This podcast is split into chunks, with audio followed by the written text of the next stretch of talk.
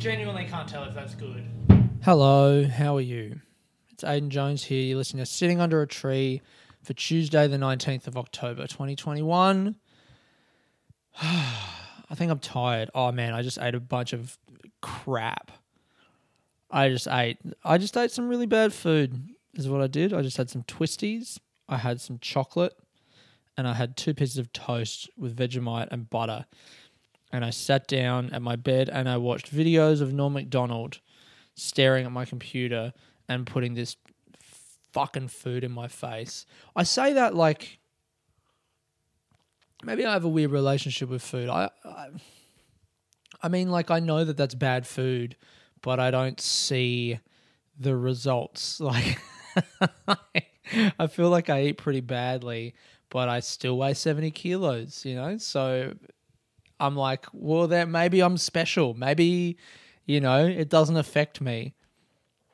And, uh, I like, you know, I'm waiting to get, I feel like I eat, it's, maybe I listen to a lot of like American stuff where they're like, you got to pay attention to what you eat. I fucking, I eat whatever I want.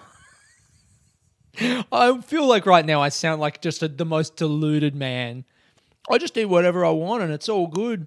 I feel like it's going to be bad at some point, but I just I did. I ate that. I got I have a block of chocolate in the cupboard and I got four I got eight squares, two rows. It's like uh it's like peanut butter and jelly chocolate. what a lunatic. And I had half a big bag of twisties from a picnic the other day. So I grabbed them and I got two slices of toast with butter and Vegemite. And I fucking sat here and I just ate all of it. And my mouth feels very dry right now, but full of flavor. How's this? This is how I know I'm progressing as a person. Is I ate those twisties and I didn't lick my fingers the whole time. And then at the end, I licked my fingers and then I went into the kitchen and I washed my hands.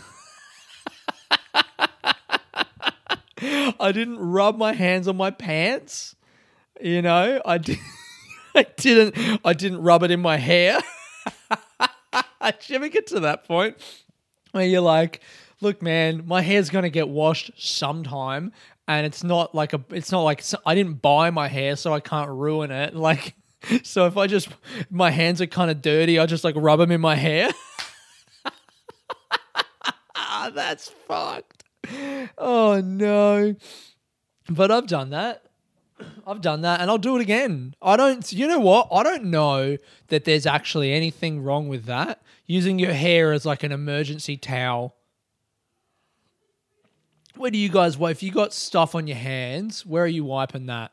Furniture? Do you carry tissues?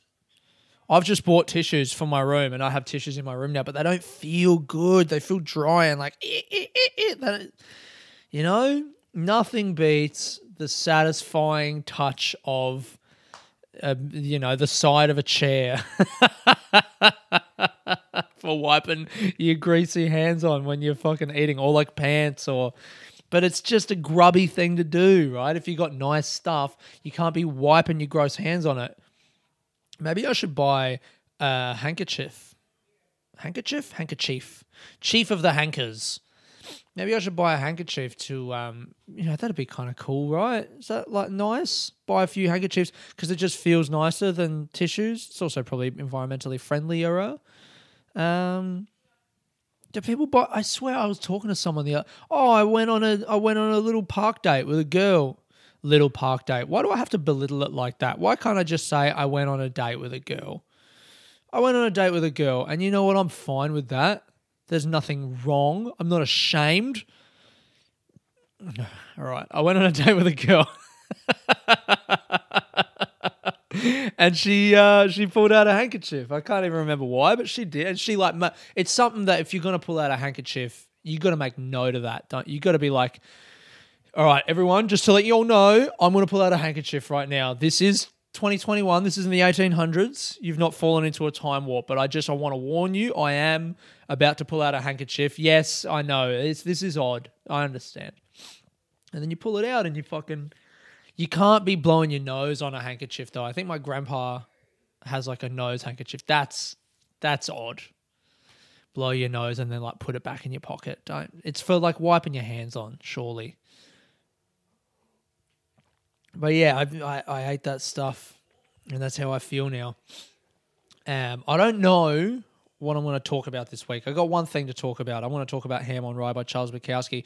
I think this thing of me trying to come up with stuff to talk about every week is like most ideas structurally for this podcast, really running on empty at this point. So I'm just going to fucking abandon it and just go back to talking. By the way, thank you guys for listening. I hope you're well. Thank you. Big ups actually to everyone who's come to some park gigs this week. Um, have had another great few gigs. Um, had one on uh, Tuesday in Eddie Gardens, which is awesome. Had one on Saturday. A few more people than you were legally allowed, but hey, it was two picnics. If anyone asks. And um, and then yesterday I had another one. Did I? Yeah. What was the one? Oh, that's right. Yeah, yesterday at Carlton Gardens. Um, so that's a total of six now. I've got another one on Wednesday, and I've got another person talking about. I've got like some more out. I went around with a photographer um, yesterday, took some photos around Fitzroy. So the plan is to um, have uh, like a, fo- a few photos of me doing the thing in the park, and then like get a poster going, do up a little poster. I want to say I don't know something like you know free comedy in the park or or like com- I don't want to say comedy picnic because that's Simon Taylor did comedy picnic. Um, so just like comedy in the park or something. Do a poster of that, put it on Instagram, put some money behind it, have ads, and just like promote myself for the rest of October until we open up properly. It's park comedy. That's who I am. That's what I'm trying to do. I'm really enjoying the shows. I uh, am having great shows doing my doing taco doing the hour in preparation for filming on the 12th of november which by the way those tickets will be back on sale maybe tonight. I might do that tonight um, for the 12th of november. If anyone's free on the 12th of november the tickets will be back on sale if not tonight sometime this week. And uh, we're fucking doing it because we are opening up. We're opening up that fucking announcement yesterday man for anyone not in Melbourne. It was, I mean, I just whatever. I can't, I can't. I can't get bogged down in thinking about how long it's been or how many times it's been of fucking COVID. You know, it just it's just depressing. But the moments, you know, it never gets old. Coming out of lockdown. As much as lockdown sucks, and it sucks in a renewed fashion every single time. Fashion, sorry, I just hiccuped there. Um, it has a renewed suckiness every single time we go into lockdown. But every time we get out, it never gets old. Yeah, man, it's fucking. I can't wait. Even though this Friday feels like there's no no uh, there's some comedy happening, but I'm not booked for any gigs. Um, maybe this is the time. You know what? Actually, maybe I can talk about this. I just slapped my knee. Then, hey, maybe I can talk about this. Um, for the last few weeks, I don't want to say, I want to be selective about what I say here. There's been a gig, it's kind of like a speakeasy type situation in, uh, in let's say, a, a secret venue in Melbourne.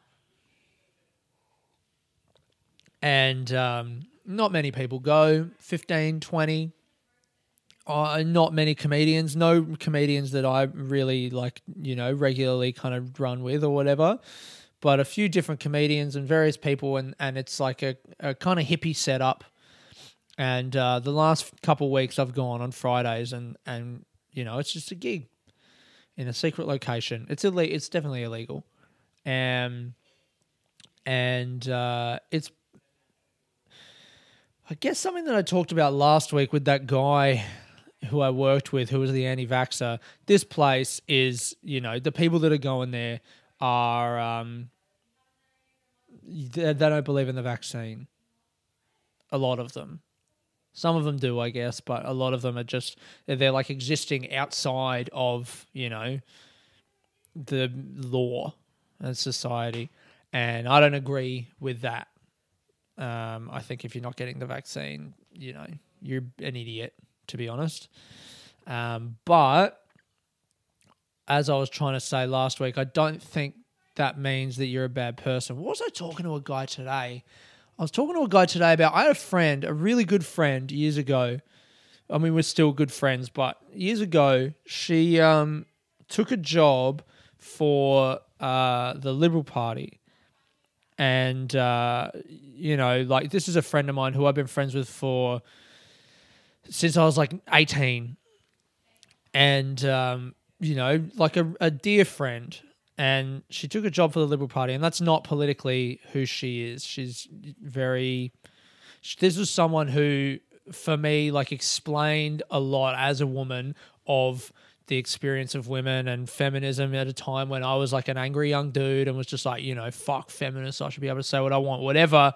Um, I was very angry, and she was the person who kind of sat with me and like explained, you know, how it feels to be a woman and how it feels to be scared and you know, walk through the park with your keys between your fucking fingers and whatever, all that kind of stuff. And and just how it feels when people say the kind of stuff, whatever. She she was someone who kind of leaned in towards me and was like, Hey man, you know, I understand that you don't want people telling you what to do, but maybe you should think about how they feel. So to then have her work for the Liberal Party, which is not that political party at all. Like it just, you know, I hated it.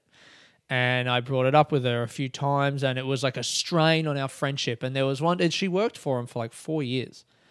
Um, and I'm not going to say her name. I can't say her name. This is imperative that I don't say her name here. her name is.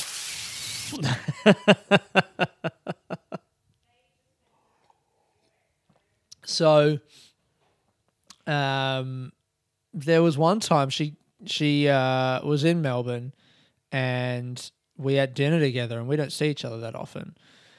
And we had dinner together, and she, you know, it was like she was a couple years into that, and I was asking her, "Are you still going to work for him? Is this going to be like the job, the career that you kind of pursue?" And the further you go down, like they kept just, you know, I guess at the start she didn't really know exactly what the job was, but she just needed a job and she had a degree kind of in that area. And then they kept offering her like another contract with more money and more money dangling this like carrot in front of her. It felt really insidious from the outside looking in the way that it kind of happened. And um, i was asking her at this dinner you know like are you going to keep working for them? Are you going to keep doing this? When are you going to get out of this fucking game that you're just taking the money and and do something that's more in line with the person who i know you are and she got really angry. I can't actually remember what I said. I, I'm sure I probably said it less diplomatically than that. And I mean, who the fuck am I? You know, people make decisions, and it's not really my place, regardless of how good of a friend I am or like how close we are. It's not really my place to tell my friend what she should or shouldn't do with her life. Um, and if I have a problem with that, you know, maybe just end the friendship rather than trying to tell someone what to do. If if I've really got a problem with that, I should be just going, hey, I don't think I can hang around you if this is what you're going to do, you know? But I didn't do that. And I wouldn't have wanted to do that. I just wanted her to do, I just wanted her to do what I wanted, which is in a way kind of a selfish thing. But whatever I said, she got angry at that dinner. And then I got angry. And then she got angry. And we were fighting and arguing. And it ruined the dinner, it ruined the night. And, uh, there was a point that night when I was like, you know, are we? Is this it for us? Like, is it like it almost ended our friendship? And then a few months later, we started talking again, and that was kind of a turning point where it was like, oh, you know, is this really going to be something that we end our friendship over, or is this just something that maybe we just don't talk about it and we can kind of get past it because our friendship is means enough to the both of us that some fucking job or politics shouldn't get in the way of it. I was talking about that to a guy today because I think what that experience taught me, and like it took it being a close friend to kind of be the the illustrative case. Um, it taught me that you shouldn't really judge, or it's just it's just kind of silly to judge a person on a personal level based on their political beliefs. You know, like if you get along with someone, then fucking who cares? You know, like it's important what they do in their life, but if they're doing stuff that you don't like, then just don't associate with them. But you shouldn't attack someone. It's just, you know, the fucking anger and negativity and whatever. And it took a close friend of mine having maybe different political actions to what I would have preferred for me to realize that those things aren't that important to who a person actually is.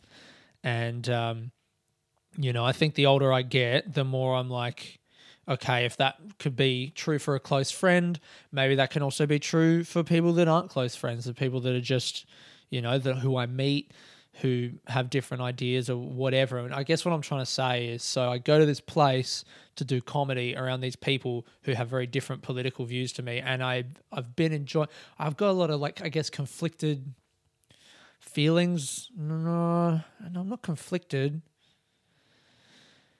It's weird for me to tell people that I've been going to this place and hanging out with people who have different political views to me because there's like an element of shame to it. It's like if I'm going there and being around these people, does that mean that I'm endorsing, you know, this? Like, does does that mean that I'm endorsing their views by hanging out with them? I don't think it does. But I feel like other people might think it does, and I don't want other people to judge me. So I'm always, you know, quick on the defensive. Oh, I'm going to this, but don't worry, I don't think that. Um, and I've been going on stage there, and I I get why why am I going? The reason I'm going is because I want to do comedy. That's the main thing. I just want to do I just want to do stand up, and that's the place where I'm I'm able to do like as much as these park shows are like they're good, they're fun, whatever. It's not real comedy. I'm just going and telling jokes that I've already worked out, but I I don't really think that I could work out new jokes in front of a park audience. Maybe I could. I haven't tried. Maybe I could if I tried. I'd have to sell it to them as that. I'd have to be like, hey, I want to do my show, but also I might do 10 minutes of new stuff. And you know what? Maybe I should do that. Stop being a fucking coward. But anyway, the reason I'm doing these these shows, these secret shows, secret shows, you know what I'm trying to say, is um, is because I just want to do stand up and this is the place that I can do stand up. But what I've found in doing them is as much as I don't agree with anything these people say and I'm doing comedy to them, it's very helpful to do comedy to people that I don't agree with. Um, it's also been really, I guess, like, I mean, I'm I, am i am not hiding that I disagree with them. I'm going on stage and going, "Hey, I think all you guys are fucking stupid," and they don't get angry. They don't yell at me. They don't, you know, go fuck you. They just like they sit there and listen. Sometimes they laugh if I say something funny or if I don't say it funny. They're still just like, eh, all right, man. Like they're just, you know, they're just people. um, I guess what I'm trying to say is in these moments right now when everyone is still really charged and there is a lot of anger around for people who are seen to be not doing the thing that we're all supposed to do. I mean, there's consequences for not getting vaccinated, and I think those consequences are good if you're not vaccinated. I don't think you should be allowed to go to bars and pubs and stuff because it's just fucking, it's a matter of safety. It's a matter of not overwhelming the health system. But that doesn't mean that a person who isn't vaccinated is like, you know, an awful person and you should cut them out of society completely. I don't know. Anyway, what am I fucking? Ta- why am I talking about this? What the fuck is wrong with me? We're opening up. It's a happy time. I feel great. I'm doing. There's an, another one of those shows is happening, but it's on Friday, so it's after we've opened up. So, you know, it's not illegal anymore. It's great, and uh, I'm gonna go to it, and I'm gonna do comedy at it, and I'm gonna feel really good. I've got some more shows this week. I've got what am I looking forward to? Oh my god, me and my mate built a bar in the backyard of my house. My mate came round. I've been breaking the rules. I feel like everyone's been breaking the rules. My mate came around and we built a bar out of pallets. We like stole some pallets from a fucking. what have I done recently that isn't against the law? God damn it. Or maybe they should stop fucking making fun shit illegal, yeah? we we stole some fucking pallets from like a you know like some industrial site um, and then brought them back here and and got some fucking drills and screws and all this kind of crap and screwed them together to make a bar. Then uh, in the next few weeks, once Bunnings opens up, me and my housemates are going to paint them. We've got a nice lilac and orange kind of pastel orange color scheme going. I found uh, me and my housemate cleaned out our shed around the side of the house. The project of like, you know, getting the house ready for summer is continuing. There's like a rickety. Oh my god! Actually, this is a cool story. Fuck! Why did I talk about that fucking gig? God damn it! I told myself I wasn't going to talk about it because I shouldn't talk about it because it's a secret thing. But whatever. Less people have been listening to my podcast recently, by the way. So uh, actually, to be honest, makes me feel more.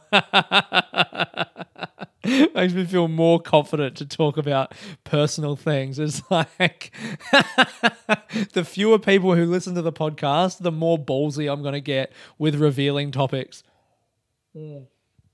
Eventually, the podcast is going to keep getting objectively better and better as fewer and fewer people listen to it until no one's listening to it. And then it'll be the best podcast that it's ever going to possibly be.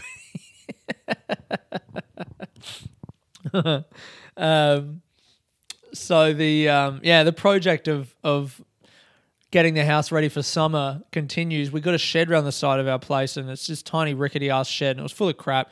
So uh, me and one of my housemates cleaned it out, and uh, that was a fun little Saturday activity. Saturday morning, we got um, I found this yeah big square. I guess it's like a tile. I don't know what it is. Some like maybe like fifty by fifty centimeters, and um, found a bit of spray paint in there. And so I spray painted this throwback to an old thing when I was like 19. Me and my mates were going around doing like graffiti on walls and stuff. And I never had a tag or a thing that I used to write. So I would just write, try and write something funny. And um, one time I, I saw a wall and I wanted to write number one gangster on the wall but uh, I wrote like like hash one, and then I started writing gangster, and I realized I was going to run out of room, so I just wrote number one gang. and um, and uh, just we all thought that was really funny, so we just started calling ourselves Number One Gang, and I wrote Number One Gang everywhere. And so I on this tile with this spray paint that I found in the shed, I wrote Number One Gang, and I I put it against the fence where we were going to put the bus. And when my mate came around because he was one of the people in on the joke, he was like, "Ha ha ha, Number One Gang," and we've stuck it to the fence. I might redo it in like better colors and just like a bit nicer. Um, and then we'll put that up in front of the bar, and that'll be like the centerpiece of the bar, number one gang bar.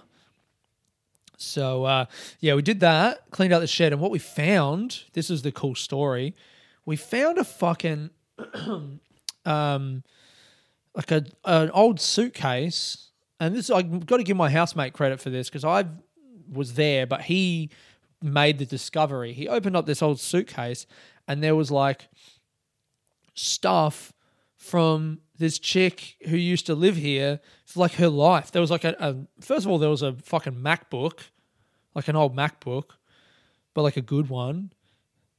Um, there were like old certificates of hers. Uh, there was like a diploma that she got, all her old diaries and stuff from like 2017. And there was a bike lock, which I've stolen. That's mine now. I reckon you leave your stuff at someone's house where you don't live anymore, and that's fucking that's up for grabs. Um, but the rest of the stuff, there's like some photos, like like developed photos of like her at school and stuff, like you know, just like a box of personal shit that everyone has. And we found hers, and you know, we read some of her diary.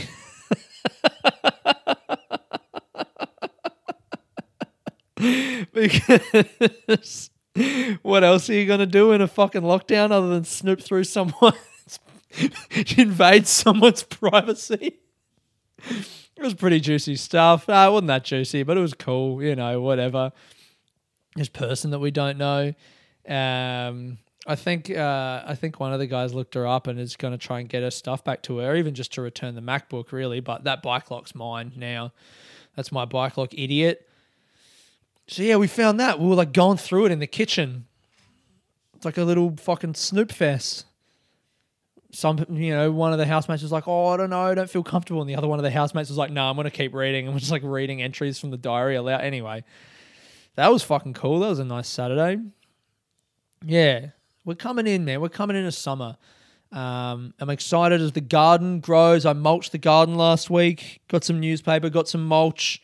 Finally, a fucking ordeal from Vasili's garden store. Big shout outs to Vasili's, the local garden store. The local garden store slash cafe. And it is a very big slash, guys. Uh, there's a garden store near us called Vasili's, like garden store and cafe or fucking whatever. And uh, 100% the only reason they're a cafe is so they can stay open during lockdown and keep selling garden supplies. oh, it's so good. And I guess, you know, the authorities turn a blind eye or it's too small of a concern to even worry about. So, yeah, there's a garden store in Coburg that you can walk into because they have a coffee machine. Um, I waited for my fucking mulch. I got one bag of mulch like two weeks ago, and then I waited another week and a half to get the other five bags of mulch that they had on order, and they finally got them in. So I mulched the garden this week. Um, the capsicums are down, the chilies are down, our herbs are down, flowers are down, tomatoes from my grandpa still growing in their little beds, waiting for them to get big enough so that I can transplant them into the ground, and uh, beetroot seeds that I grew. Uh, also, still waiting for them to get big enough, but everything's almost ready. I've put grass in this little spot. The grass is coming up. Man, this yard, I'm telling you, this yard's going to be fucking sick for summer. Very excited about that and the prospects of having a bar, a nice yard. We're going to get a little fire area. I might like, we got some, like a bunch of junk wood out of the shed. I kind of just want to set that on fire this week. That'd be fun, have an outdoor fire. anyway, I was going to read a little bit of Ham on Rye this week by uh, Charles Bukowski. Don't know if you guys know Bukowski. I've been loving him again. I went through all my books when I moved in and uh, a bunch of good stuff that I bought when I was younger. And this one was the first Bukowski that I read, I think. I read a bunch of his books and uh, I decided to read this again because I don't often read books again, but I think it's nice. Something that I read years ago that I loved. How's it going to connect with me now? And um, man, I really forgot. Like, I love some of Bukowski. Some of Bukowski's poems are my favorite poems. Air and light and space and time. God, I got the fucking hickey dicky dick ups today, don't I? The hickey dicky dick ups. He's got the hickey dicky dick ups. oh, oh, that felt bad to do uh, and involve you guys in. Um. um, yeah, Air and Light and Space and Time is a favorite. The Bluebird is a new favorite. Uh, Beasts Bounding Through Time is another. Fa- He's got some great poems, but I forgot that his prose is like Hemingway. He hates women. Um, he does though, but also like Hemingway, um, no wasted words and it's really cool to read because it helps me when I write, even just when I'm writing in my notebook, to go like, you know, do I really need to say really? Do I really need to say like little adverbs like that? Is that an adverb? Really? No, that's an adjective. Or like adverb or just any of those fucking excess words. You just no fat. What's going on? What's happening? Just fucking get straight to the point and don't fucking dance around with your words. Um, and the book Ham on Rye is autobiographical. It's about him growing up, and uh, I guess his dad used to beat him, and he was a bit of an outcast as a kid. And he, just as he was like starting at the start of high school to become accepted by all these kids, his dad, because of his ideas about who he wanted his son to be, he wanted his son to get in with the right crowd. Um, his dad moved him to some fucking richo school, and he didn't fit in there and he had some horrific acne and like cysts and boils all over his body and so he was an outcast because of that and it's just a bunch of stories and remembrances that he has in vaguely chronological order from growing up in this family when he just felt outcast from everyone he doesn't really feel like he has anyone Um, and you know, fucked things happen to him. He fucking he's like 14 and he hits on his mate's mum, and his mate's mum shows him her pussy. That kind of stuff. Stuff about drinking, stuff about just being a kid and he's just he's very honest. It feels like he's a man who has nothing to lose, is where he's writing from. You know, he's an old man, there's a long time in the past.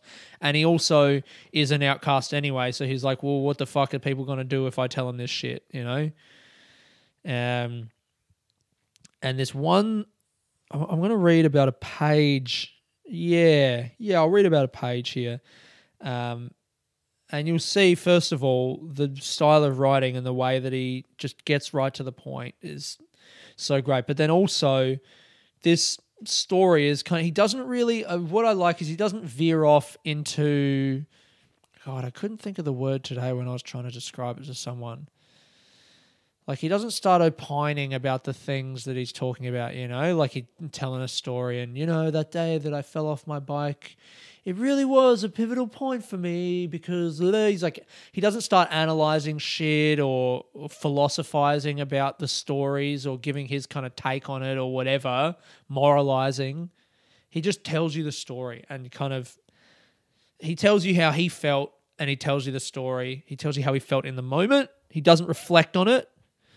He just tells it and and it kind of is empowering as a reader because it makes you feel like, well, this guy trusts me as his audience enough to just tell me the thing and let me make up my own mind. Um, it feels like he's treating you intellectually like an equal. He's not talking down to you. He's not expecting or he's not scared of your judgment, but he's also, you know, he's just allowing you the space to judge him if you want to. And it makes you want to be a little bit more objective about the way that you judge him and not, you know, just shame him for the obvious, like, poor choices that he's made here. Um, if I guess it, it feels like if some of the things in the book, like if he tried to defend them, you'd almost be more inclined to judge him on them because it's like, well, he's trying to defend him. He's trying to make me think that he's a good guy, but he's not trying to do that. And so it makes me want to like him more. Anyway, this little bit is something that I read last night, and it's from uh, his senior prom at this school with all the rich kids and the the good looking guys would drive up in their nice cars and the girls would get into those cars and he would look at them and no girls ever paid him any attention because he was ugly as fuck and he was also poor and he was angry and he used to fight people but he was like the toughest kid in the school. Finally it was the day of senior prom. It was held in the girls gym with live music a real band I didn't know why, but I walked over that night, the two and a, the two and one half miles from my parents' place. I stood outside in the dark and I looked in there through the wire covered window and I was astonished. By the way, I love that he says from my parents' place. Like so often in the book, he doesn't say from my home. And at another point, he goes, and I went back to where I lived. Because it's like he doesn't feel at home there. It's his parents' place. He's in this book. He's graduating school, so he's like seventeen, senior prom, and he still he calls the place where he lives his parents' place. Just a real, you know, it's good writing. Fuck you. Uh, I stood outside in the dark and I looked in there through the wire covered window and I was astonished. All the girls looked very grown up, stately, lovely. They were in long dresses and they all looked beautiful. I almost didn't recognize them. And the boys in their tuxes, they looked great. They danced so straight, each of them holding a girl in his arms, their faces pressed against the girl's hair. They all danced beautifully, and the music was loud and clear and good, powerful. Then I caught a glimpse of my reflection staring in at them, boils and scars on my face, my ragged shirt. I was like some jungle animal drawn to the light and looking in. Why had I come? I felt sick, but I kept watching. The dance ended. There was a pause. Couples spoke easily to each other. It was natural and civilized. Where had they learned to converse and to dance? I couldn't converse or dance. Everybody knew something I didn't know. The girls looked so good, the boys so handsome. I would be too terrified to even look at one of those girls, let alone be close to one. To look into her eyes or to dance with her would be beyond me. And yet I knew that what I saw wasn't as simple and good as it appeared. There was a price to be paid for it all, a general falsity that could be easily believed and could be the first step down a dead end street. The band began to play again, and the boys and girls began to dance again, and the lights revolved overhead, throwing shades of gold, then red, then blue, then green, then gold again on the couples. As I watched them, I said to myself, Some day my dance will begin. When that day comes, I will have something that they don't have. But then it got to be too much for me. I hated them. I hated their beauty, their untroubled youth. And as I watched them dance through the magic coloured pools of light, holding each other, feeling so good, little unscathed children temporarily in luck, I hated them because they had something I had not yet had. And I said to myself, I said to myself again, someday I will be as happy as any of you. You'll see. Hoy. That's yeah. I don't know. I don't know what I liked about that. Just something about that. Someday my dance will begin, and I'll have something that they don't have. It kind of felt like a way of like that's what it feels to be. Je- that's jealousy, isn't it? That's what he's feeling right there. He's jealous of them, but he doesn't say that he feels jealous. He's explaining the jealousy. I don't know. You know the thought that I had. I think I trailed off in the middle of that mentally because I had this thought the way that he describes things that he does and doesn't moralize or reflect on them or try and justify them, he just tells them and allows you to judge them. I realized that during this podcast, I did not do that when I told you guys that I've been doing stand up in this illegal show for the last few weeks every Friday. And um, yeah, I didn't I didn't let you judge me. Maybe I mean I could say you know it's because Bukowski has more distance time wise from those events, so it's easier for him to detach himself from them. But I kind of wish now that I just told you that I've been doing that and not even allowed. Like as soon as I start moralizing about it, that is kind of a cue for you guys to start going, oh, you know, maybe I wonder how I feel morally about that. And it's almost like if I just said it, you know, maybe I don't know. I guess I have a little bit of guilt about doing the wrong thing, but I've still decided to do the wrong thing because I've decided that I don't think the consequences of me doing the wrong thing are that bad at this point. I don't know. Whatever. Anyway, I think that's the podcast, man. I'm looking forward to opening up. I'm looking forward to doing this gig on Friday. I'm looking forward to more park gigs. I'm looking forward to um to recording my show on the 12th of November. I uh, hope you guys are doing good, man. Um, if you've liked this, hit me up, sitting under a tree at sitting under podcast, sorry, on Instagram. And um, give us a fucking five star review, cunt, on iTunes. Do it. You know you want to do it. You love it. Thank you very much for listening. This has been Aiden Jones, sitting under a tree. Peace.